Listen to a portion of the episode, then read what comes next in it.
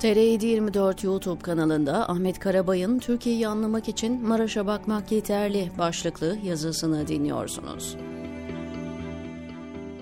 Türkiye seçimini yaptı. İlk turda Tayyip Erdoğan'ın muhalefet lideri Kemal Kılıçdaroğlu'ndan daha çok oy aldığı, son anda bir hamle yapılmazsa seçimin ikinci tura kaldığı, Cumhur İttifakı'nın mecliste salt çoğunluğu rahat yakaladığı anlaşılıyor. Bu motivasyonla yapılacak ikinci turun nasıl sonuçlanacağını tahmin etmeye gerek yok sanırım.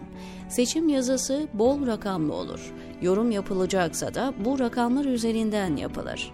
Bugünkü yazımda rakamlara olabildiğince az yer vermeye çalışacağım. Hayat pahalılığı, yüksek enflasyon başta İstanbul, Ankara gibi şehirlerde bir miktar AK Parti'ye oy kaybettirmiş gibi görünse de 6 Şubat depreminin yaşandığı illerin tamamına yakınında AK Parti sandıktan açık ara birinci çıktı.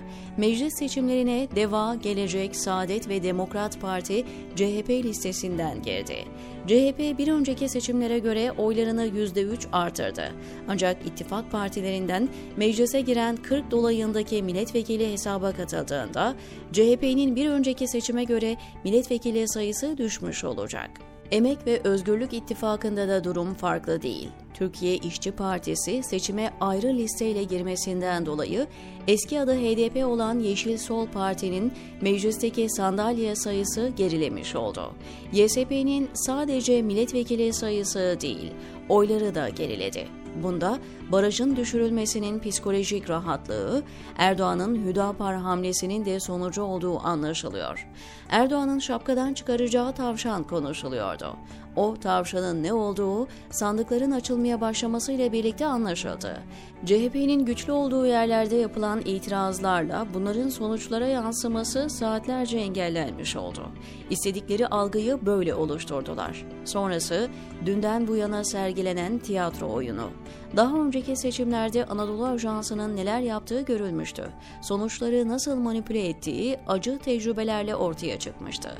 Daha geçen seçimlerin hemen ardından yapılması gereken ilk iş, sağlam ve hızlı bir veri akışını sağlayacak sistemin ortaya konmasıydı. Bu konu günlerce, aylarca, yıllarca yazıldı. Seçmene zaman içinde güvence verildi, emin olunması gerektiğine ilişkin açıklamalar yapıldı. Bu yolda tarihin çöplüğüne atılmış Anka Ajansı ciddi bütçelerle yeniden canlandırıldı. İnsanların karşısına çıkıp nasıl çalışacağı anlatıldı. Muhalif görünen medya mensupları gazeteciliği bırakıp kanaat önderliğine soyundu. Bu tipler muhalif tabanın hoşuna gitti. Gazeteci görünümlü kanaat önderleri çok tutulmaya başlanınca ortada muhalif gazeteci kalmadı. Böyle olunca devletin bütün imkanlarını ellerinde bulunduran iktidar cenahı herkesin zaafının neler olduğunu gördü ve buna göre ortam oluşturdular. Seçim akşamı gelip de sonuçları sağlıklı ve hızlı şekilde aktaracak bir altyapının olmadığı görülünce geceye baştan yenik başlandı. İki büyük şehrin belediye başkanları Ekrem İmamoğlu ve Mansur Yavaş'ın çabalarıyla süreç bir müddet yönetilmeye çalışıldı. Sonunda Tele1 dışında muhalif kanal olmadığı anlaşıldı. Halk TV geçen seçimde Muharrem İnce'nin adam kazandı misyonunu üstlendi. Kılıçdaroğlu birinci turda yalnızca Erdoğan'la ve devletle yarışmadı. Aynı zamanda CHP içindeki gizli AK Partililerle de yarıştı. Muhalif kesimin aklının almakta zorlandığı bir nokta var. Bu kadar yolsuzluk iddiaları ortaya atıldı, bu kadar ekonomik sıkıntı çekildi, depremde bu kadar can kaybı yaşandı, hala nasıl bu kadar oy alıyorlar? Bu toplumda yolsuzluğun olumsuz bir karşılığı yok. Öyle batılı ülkelerdeki gibi ayıp sayıldığını düşünenler hep yanıldı.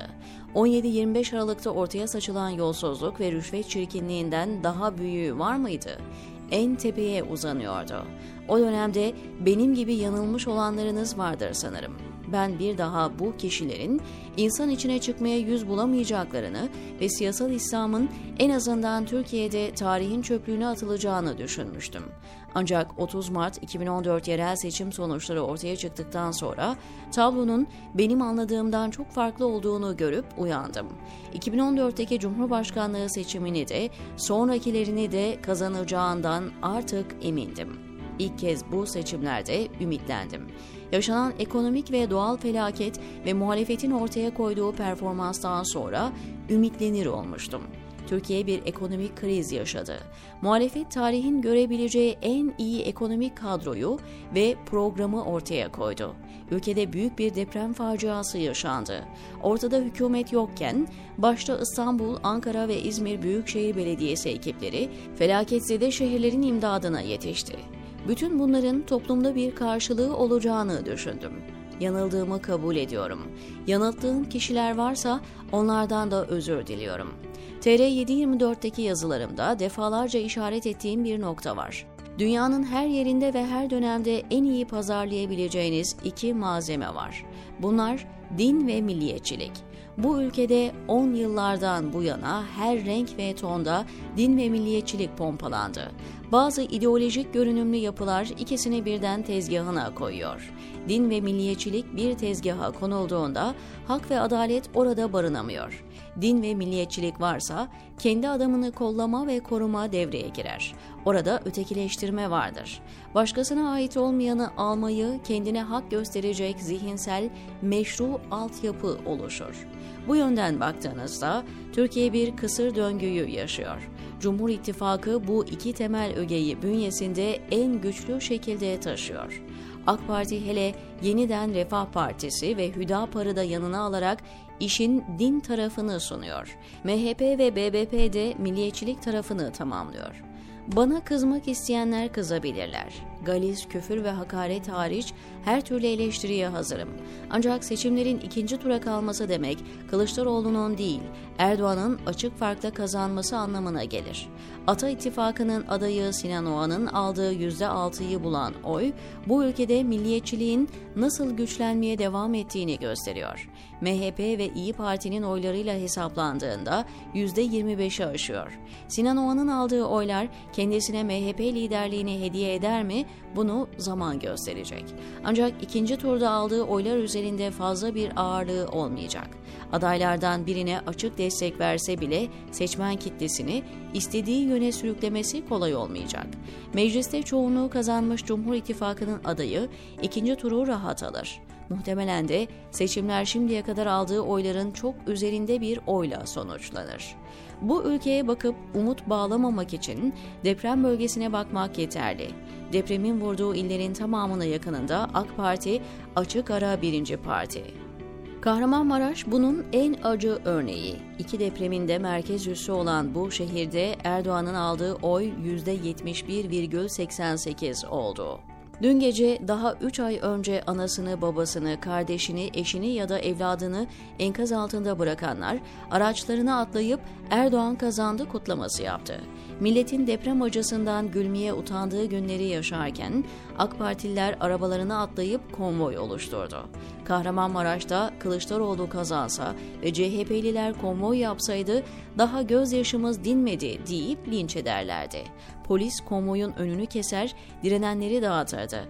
Kahramanmaraşlı bir tanıdığımın paylaştığı ironi notu yürek yakar türdendi. Daha üç ay önce enkaz altında kalmadık, soğuktan donmadık, aç susuz bırakılmadık. Onun için konvoy yapıp kutlama yapacak kadar mutluyuz. Sizden ricam artık bizim için üzülmeyin. Kahramanmaraş deprem üssü olduğu için bir örnek. Faiz sebep, enflasyon sonuç denilerek ülkeyi bu hale düşürenlere tepeden bakmayı ve ayrıştırmayı görev edinen bir liderle Türkiye yeni ufuklara yelken açacak. Bundan emin olun.